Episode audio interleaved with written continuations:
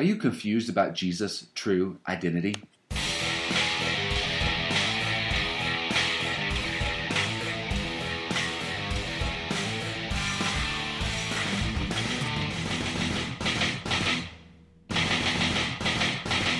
My name is Shane Kidder, and this is the Finding Life devotional podcast, where we are on a journey to find eternal life in Jesus through God's Word. So often we see the high points of Jesus' ministry, the times he's doing miracles, and times people are flocking to him, and times uh, people are cheering him and amazed by him and, and, and think he's great.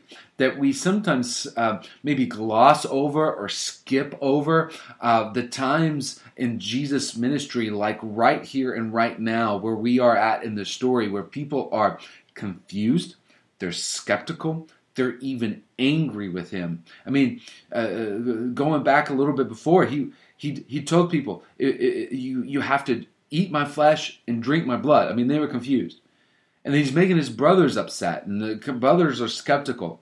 And now we see how people are confused by Jesus and by his true identity.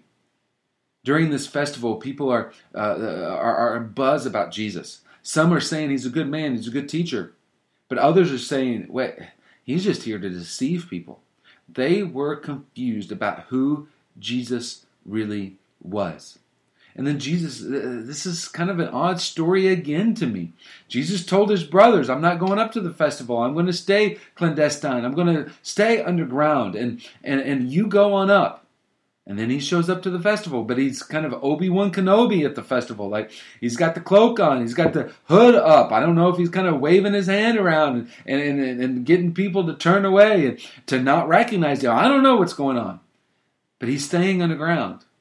But then Again, he can't contain himself. He can't help himself. He starts teaching, but the stuff that he's teaching, it doesn't seem like he's trying to alleviate confusion. It seems like he's trying to maybe even add to it. And that seems kind of weird, right? If people are confused about your true identity, wouldn't you like be like, no, no, no, no, no, no, no. This is this is what I meant. This is what's going on. That, that's what we're used to in in the press, right?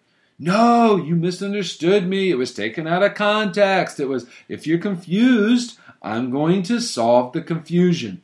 But Jesus seemed to add to it. Why would he do that? Well, here's a little nugget.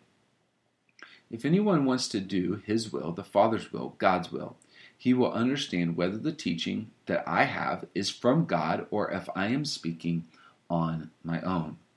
What Jesus is saying is that I have given you enough to believe in me. And those who do believe in me, they're not confused about my identity. I mean, Peter, we saw this a, a, few podcasts ago that Peter, not confused about his identity. He may not totally get it and he may uh, mess it up sometimes, but he's not confused about Jesus' identity.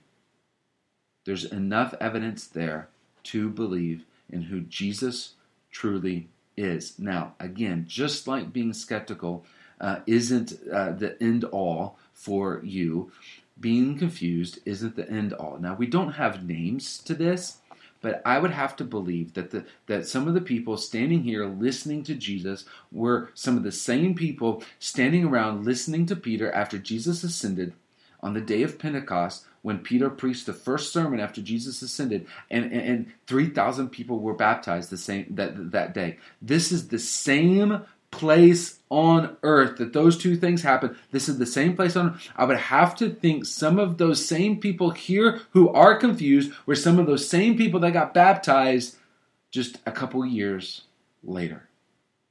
Confusion isn't the end. Now you have to work through it.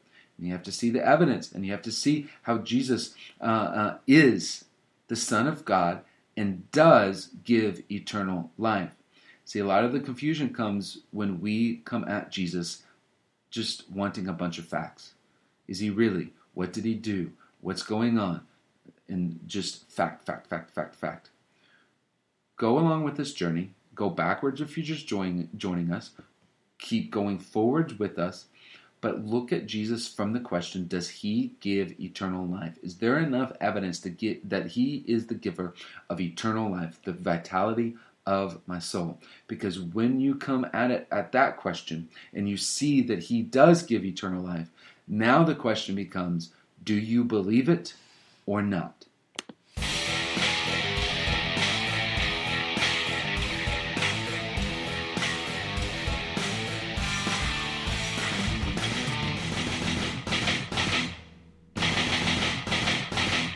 Wendy's breakfast faves are two for four bucks. Choose between the honey butter chicken biscuit, classic bacon, egg, and cheese, or classic sausage, egg, and cheese. You have to tell a friend, and they'll tell a friend, and they'll tell a friend, and they'll Limited time only. Price and participation may vary.